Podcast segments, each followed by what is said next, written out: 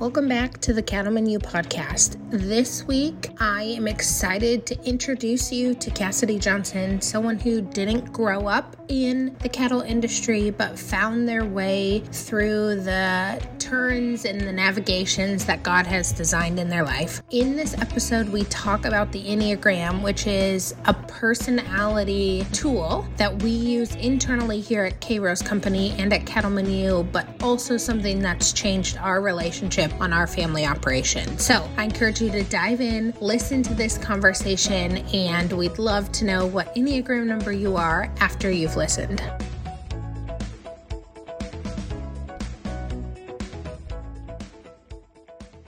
We are so excited to have Cassidy join us today. Welcome, Cassidy.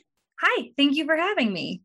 We are excited to hear from you and a little bit about your background. Why don't you start with what you guys do for a living and a little bit about you and your family? Sure. Um, my husband and I live on a large high altitude commercial cattle ranch in the south central mountains of Colorado. We have three little boys, and we've been in the ranching industry for, gosh, over 11 years. That makes me feel slightly old. Neither one of us grew up in this industry, though, so it's been it's been a wild ride. How did you guys get involved in the industry if you didn't grow up in the industry? My story is completely different from Bert's, obviously. He always knew he wanted to. He rode bulls and they had his dad was a crop duster, so ag adjacent. My story is a little longer. So I grew up in a suburb of Denver, like right in the middle of town. The closest I got to ranching when I was little was I always really wanted to have a horse, like every other little girl. But we lived in a suburb of Denver. So I did not have a horse. I had a Breyer horse collection that I still have and, and have a hard time passing on to my boys because they're just a little hard on things.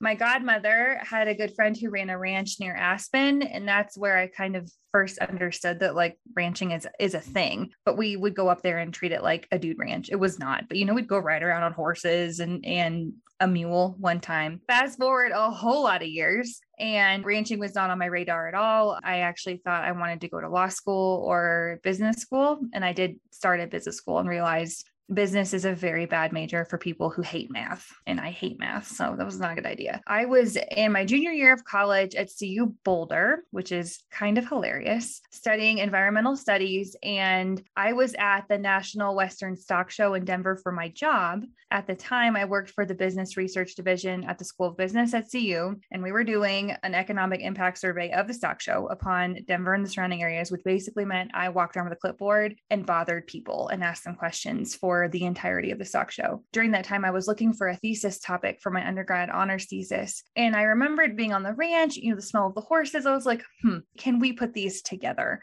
Because I, I just, I missed it. You know how you remember things when you were a kid and you were like, oh, that was awesome can it be awesome as a grown up too? It can. So I chose to write my thesis on the relationship between environmentalists and ranchers because CU environmental studies obviously very I was in a concurrent sustainability certificate program at the time and all that kind of stuff. So my mom used to be a landman for an oil company and had lots of ranchers who were her clients. So she called some of them up and said, "Hey, Cass is writing a paper. She needs to go on a ranch. And some of her friends graciously agreed to let me come and live with them for a few weeks. And they have a ranch near Rand, Colorado, which is way up in North Park, kind of by Steamboat. Zero people live there, like not zero, but literally 40. Super rural, nothing I'd ever seen before. So that they let me come up for a few weeks and I ended up just falling in love with the whole thing. They taught me how to drive a tractor and hired me on to hay, which up there, North Park is kind of famous for its hay. I think that summer we put up 42 200 ton, which is not a small amount of hay. I ran the rake tractor and it, thought it was just the funnest. And I went back to work there after graduation that December. And I met my husband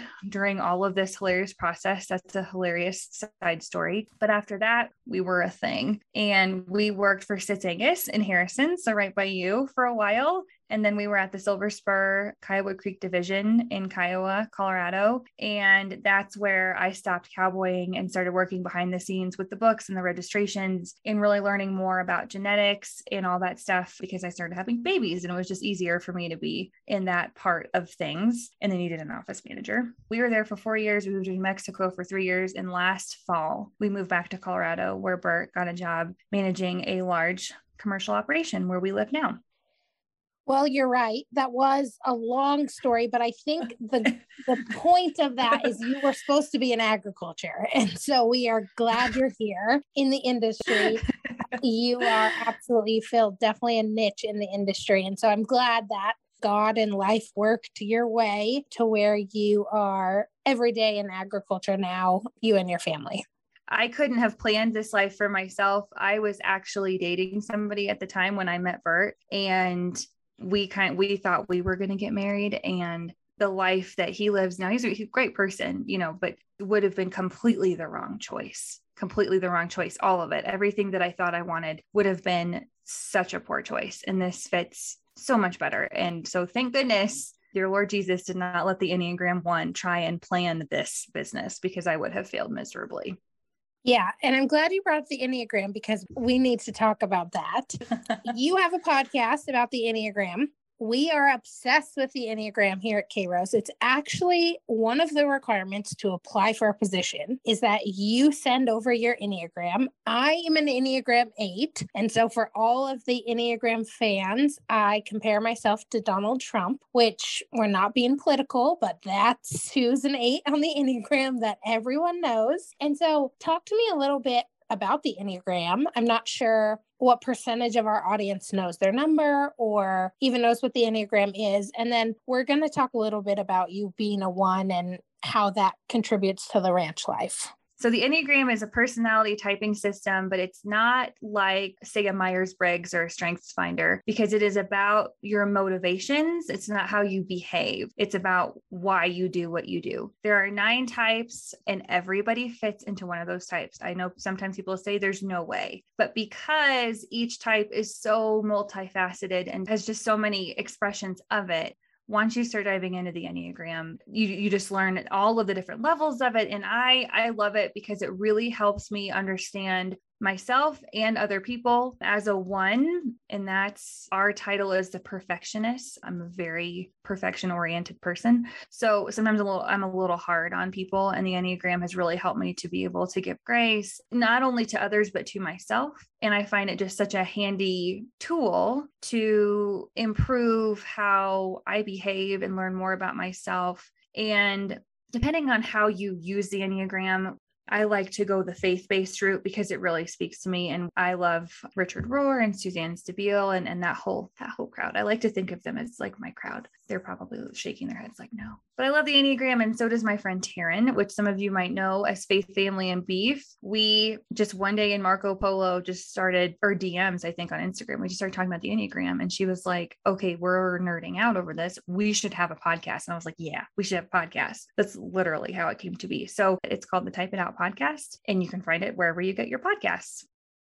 We love the Enneagram. It's changed our business. And like I said, it's one of the things that we make people do before they apply to work for Kairos is we feel that in a business sense, it has allowed us to change the relationships that we have with our employees if we know their number. And it's just been life changing for us. We oftentimes, as a leadership team in Kairos Company, will say, remember, they're a certain number. And so their internal motivation is leading them this way. And that's why you're seeing some of this behavior in good or bad ways. But I really encourage you guys, if you haven't heard of the Enneagram, and if you have people in your life, which you do, your siblings or family or business, that you should take the test, figure out what number you are, and then encourage the people around you to take the test. There's some really great books, of course, and podcasts, but it has just, it's really changed relationships in business, but also personally. And so, being a one, which is a perfectionist, tell me a little bit how that impacts and improves your ability to be a good advocate, and to do the behind the scenes ranch work?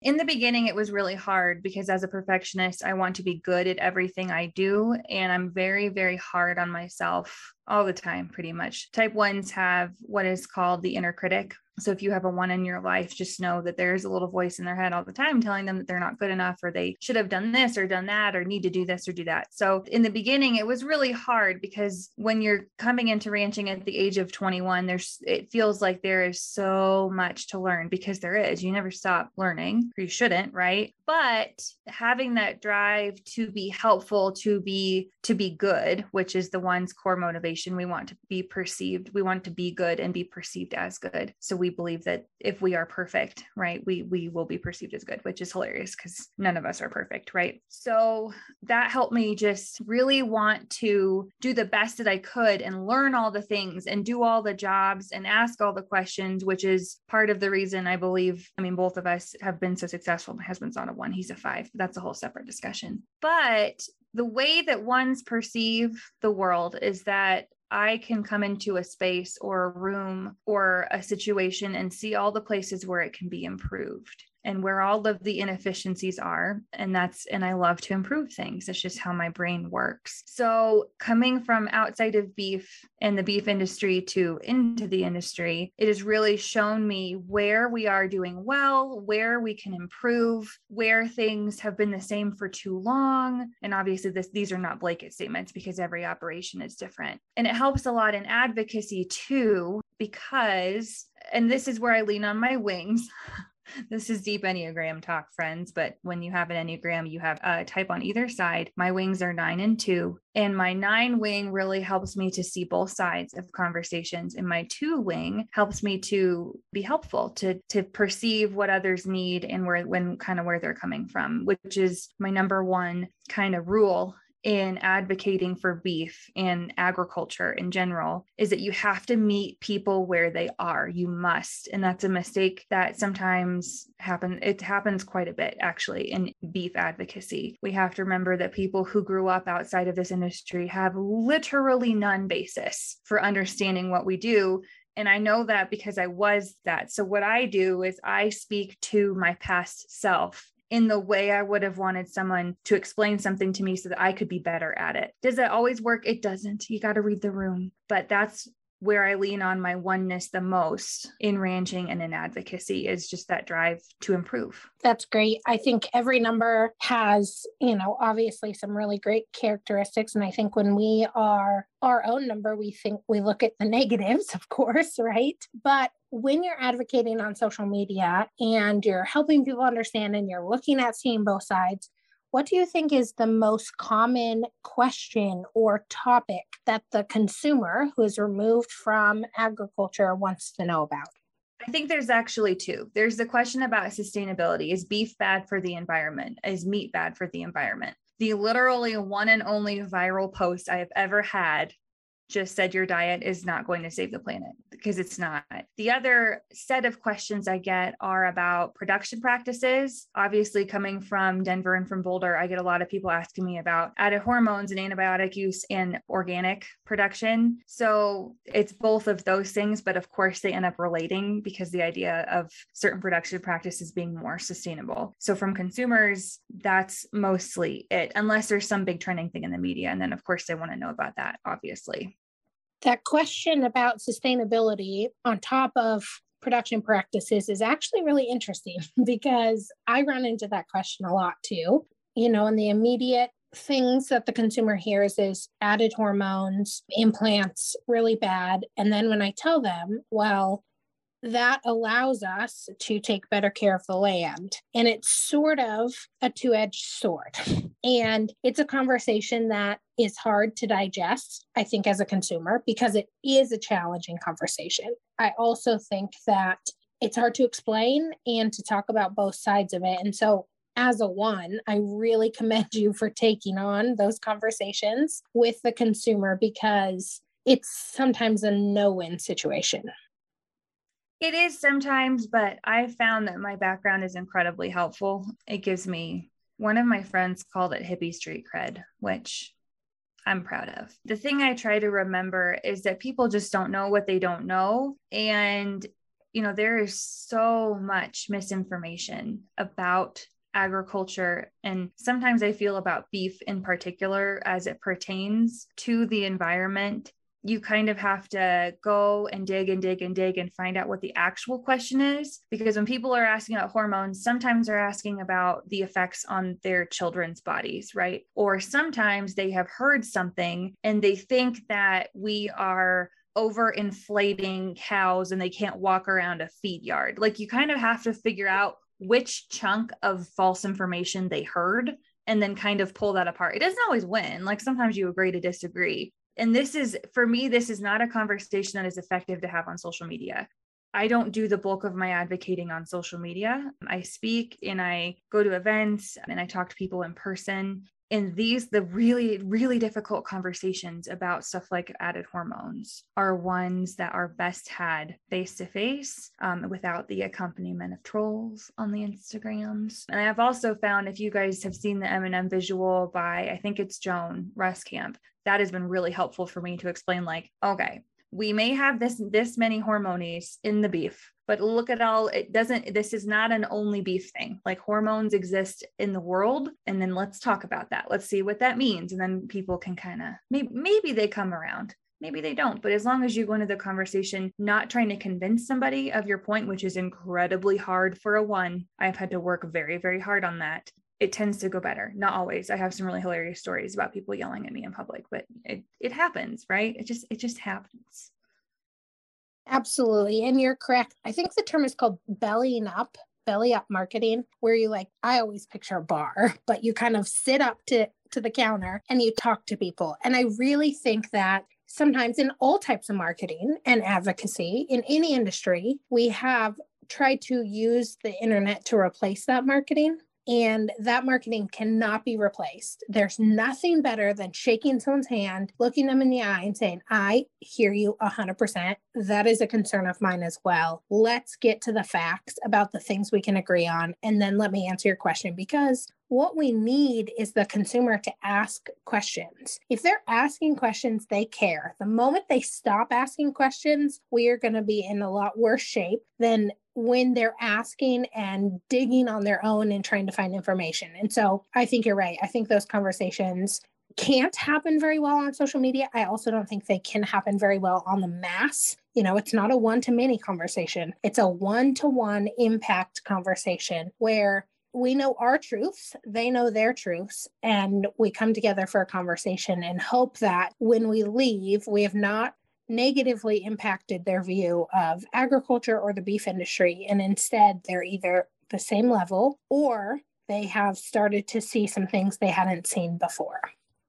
Absolutely. And it's it's a trust building relationship. It really is. And this is this is my life goal. This is my dream is to be able to talk to as many people outside of ag whether it's retail whether it's a consumer because that's kind of where the magic happens it's in these in these conversations. And the thing about food and food production is it's very it's emotional you know and it's and I'll, i know a lot of people are going to say it shouldn't be we should be sticking to science okay you can say that all day long but everybody eats right and everybody has a different relationship with food and what people are often talking about when they're talking to you about food is a fear that they have about feeding the people in their lives or themselves or the impact that they're food is going to have on the environment. And some of these fears are misplaced, absolutely.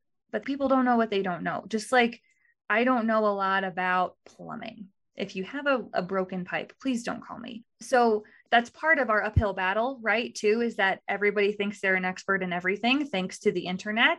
We see that a lot with medicine, with political policy. We see it with food all the time. Somebody read an article and then they went and looked up some more articles they didn't realize were put forth by a, a group with an agenda and they think they know about that thing. But like you said, if you get people asking questions, if you meet them where they are, they realize that you're a person too and they start trusting you because they once you start to empathize with somebody they say oh okay like this isn't me just being crazy or oh you have an answer for this and you can explain it to me. So you're right these are in-person conversations you know maybe the conversation starts en masse with an idea, but then we have to make the connections afterwards. And it's really hard because we all live in the middle of freaking nowhere, you know, like we're all kind of busy. That's, that's kind of the thing. We don't have, we don't have quite the hotshot marketing team that a lot of you know, you know which groups I'm talking about, guys, with the hotshot marketing teams that love to spread their agenda everywhere.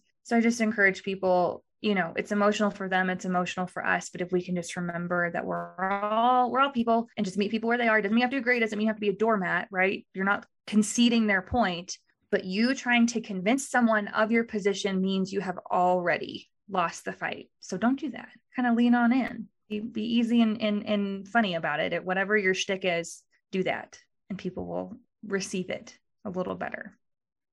I agree. And one thing you said there, and I know people hate this conversation because you're a woman and a wife and a mother. And so people hate this question because I'm going to ask you the dreaded question. And if your husband was on, I would ask him this too. But how do you balance being a great mom with a job and with a relationship with your husband and this advocacy and a podcast, and you also have a job. So, how do you do all of those things? What are some things that women or men listening who are trying to add, you know, advocacy on their plate or a podcast? Give some tips and tricks about how you're handling all of these things. Not always well. I fight for balance. It's very elusive. And this is a very active conversation I have with myself in my own life because you cannot do it all. And I wish I were able to advocate on a larger scale. I'm really excited that I have started um, the process to become like a speaker speaker, like for a job, because that is where my heart is. But it's taken four or five years to even get to the place where I decided I had enough time to hire a speaking coach. Like you have to prioritize. Like I have several non negotiables that happen every day for me. Those change in different seasons. So that's a good place to start. When you are looking for balance, do not look for balance in like a five year plan. You have to look for it in the season that you are in, whether it's the literal season, like you are in hay season right now. And so everything is a, is a mess that is not hay season, or the season of having young kids, or the season of having lots of sports, whatever, whatever the season is, be in that season and I've already, because I'm a one, I'm a planner. I am already thinking to the next year, and I love to have a word for the year. My word for 2022 is ruthless, and not in the way that it sounds. I'm going to be ruthless about where I spend my time, who I spend my time with, how I spend it, and then also how I steward our finances. You know, we're, I'm cutting all dead weight because I don't have any time for that in my life. If you're looking to add something, add it in a way that feels good to you. I am not attempting to grow a giant social media following because that is not where my heart is. I have no desire to be super active on Instagram. I have a desire to get in front of people. So that's where I'm spending my time. This podcast thing that T and I are doing, it's fun. It's a release for me. It's something fun and silly that we do. Um, not always silly. The Enneagram is serious, but we do it because we are both moms living in the middle of nowhere with uh, what feels like 400 children, and it's our way to connect. So, when you are looking for balance, make sure that you are also making time for yourself. And, you know, just like you said, I'm going to ask a question that nobody wants to hear. The thing about you can't pour from an empty cup is also a thing that no one wants to hear. You can't. And we have all done it at some point, tried to be everything for everybody, and, and you just can't do it. So one thing that I am always, there are three things I should say that I'm always non negotiable about no matter what the season. One is exercise, which varies by season, right? Literally because of snow. Two is my time reading my Bible and having a quiet time just to sit and reflect and pray. And the other thing is time where I am not obligated to do anything. And I have to make that time. You have to make the time to do nothing. But if you don't, you're going to get burned out. And the other thing I would encourage people is that your balance will not look like somebody else's balance. You may see somebody who is just so energized by being with people and, and doing all the things and maybe cooking for people and having people over, but maybe you recharge when you're alone. So don't don't you know don't do the things that they do. Or if your friend is is doing TikTok videos and that's not your jam, don't do them just because someone else is doing them. Figure out what you need to thrive, which is where the Enneagram is really helpful, everybody, because it can help you figure out within your type what you need to recharge and do that thing. And also know that not every season has balance. Sometimes it is a complete and total, you know what. And that is okay. It's okay. Ask for help. It's okay.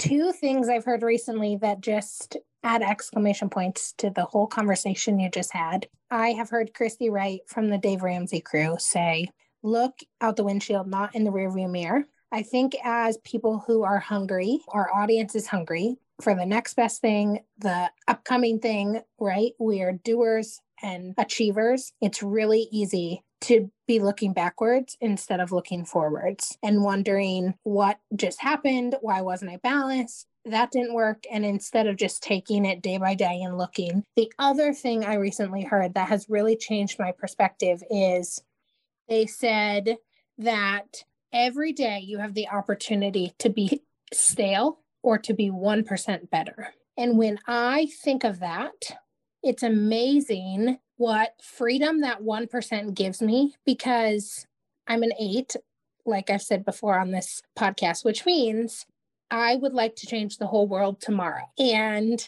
eights are fast thinking doers who are very blunt and forthcoming. For me to know that even if I mess my whole day up, that it only equates to 1%, has been a game changer for how I think about progress and how I think about balance and knowing that just because today didn't end up well, I have a whole nother shot tomorrow. And so both of those things, as you were talking, just made me think about making each day a little better than the day before in whatever. If you're trying to balance, if you're trying to add something and it didn't work yesterday, try a different way. Also, to be always looking forward and not dwelling on the past because we can't really change what happened yesterday.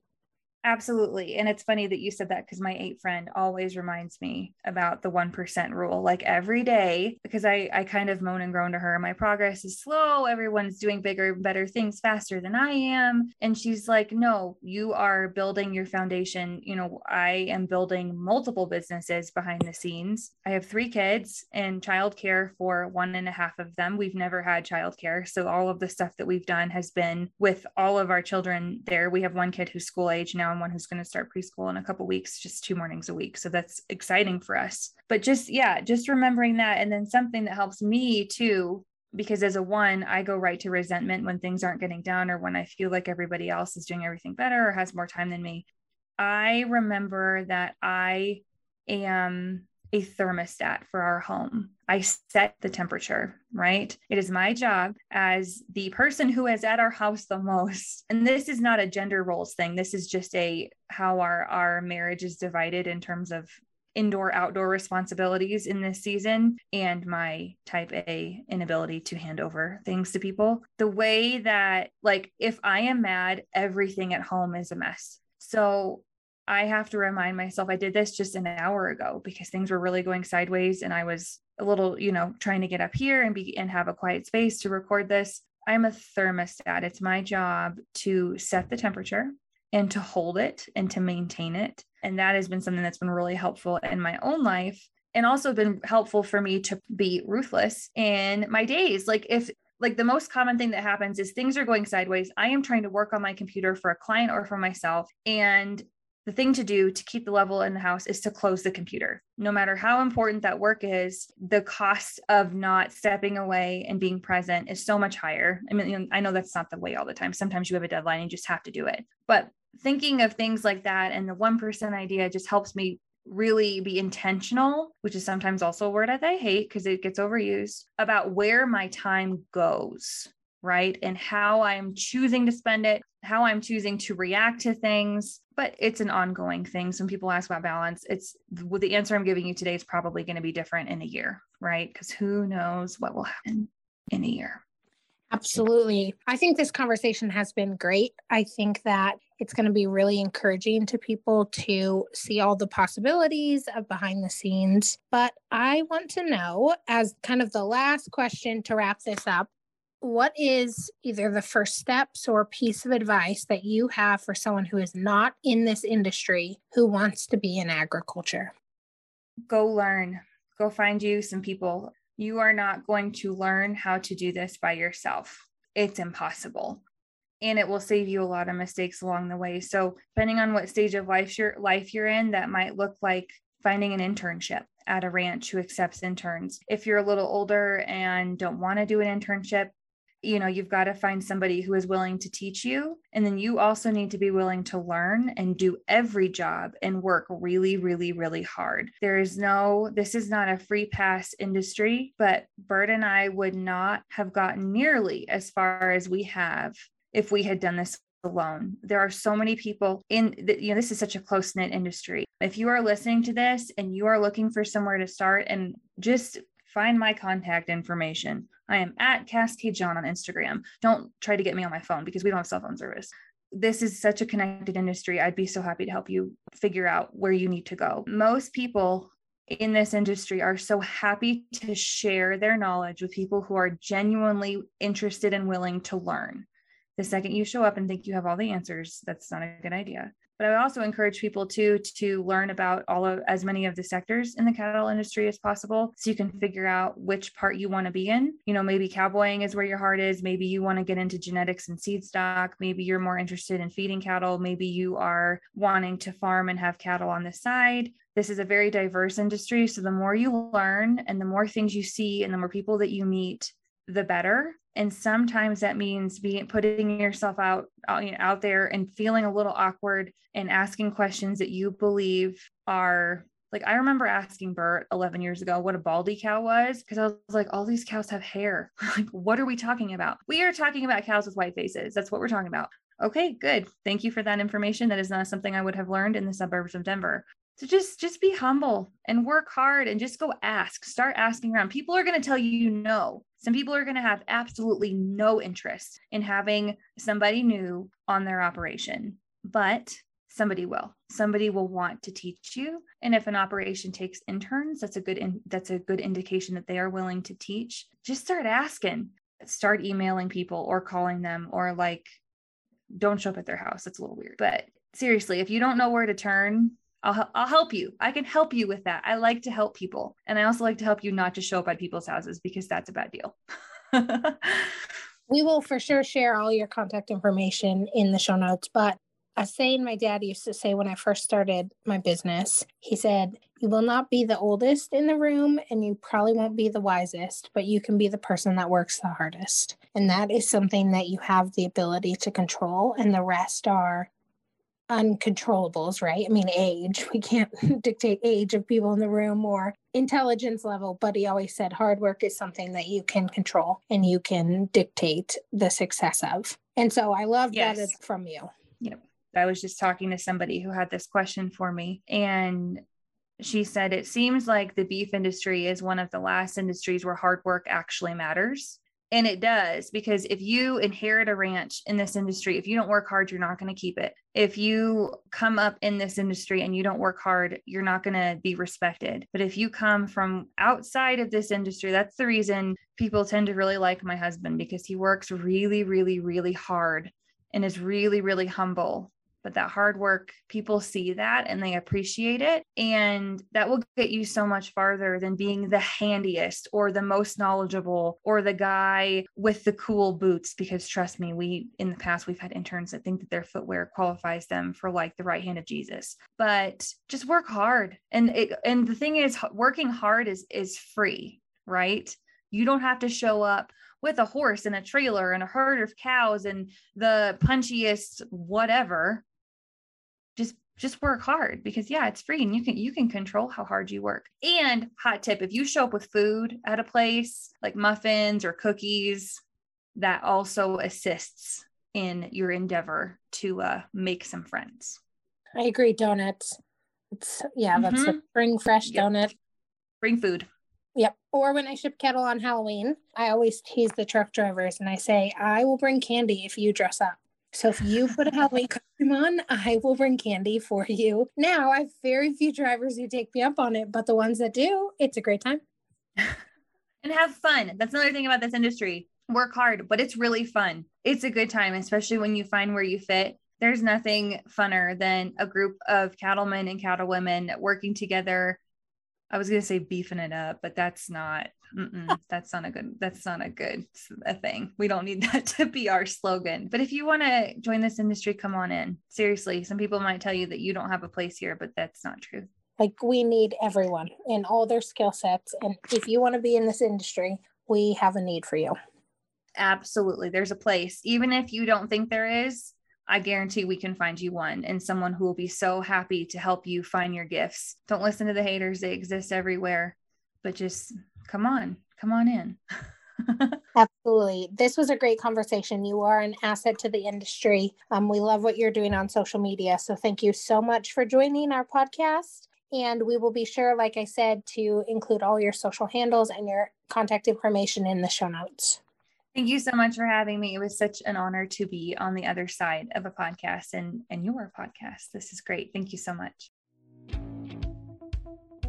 Meet us in Nebraska. This September on the 16th through 18th, we'll be hosting the Cattlemen U live event in Grand Island, Nebraska. This event will feature industry leading speakers, groundbreaking tour stops, and cattle handling demos that will allow you to refresh your skills. Whether you're a first generation rancher or next generation rancher, Cattlemen U is for you. You don't have to be a member of Cattlemen U to meet us in Nebraska. Grab your tickets today at cattlemenulive.com backslash live dash events. Thank you for joining us for this episode of the Cattlemen U podcast. Don't forget to follow and subscribe at cattlemenulive.com slash podcast so you never miss an episode. And remember, the grass is greener where you water it.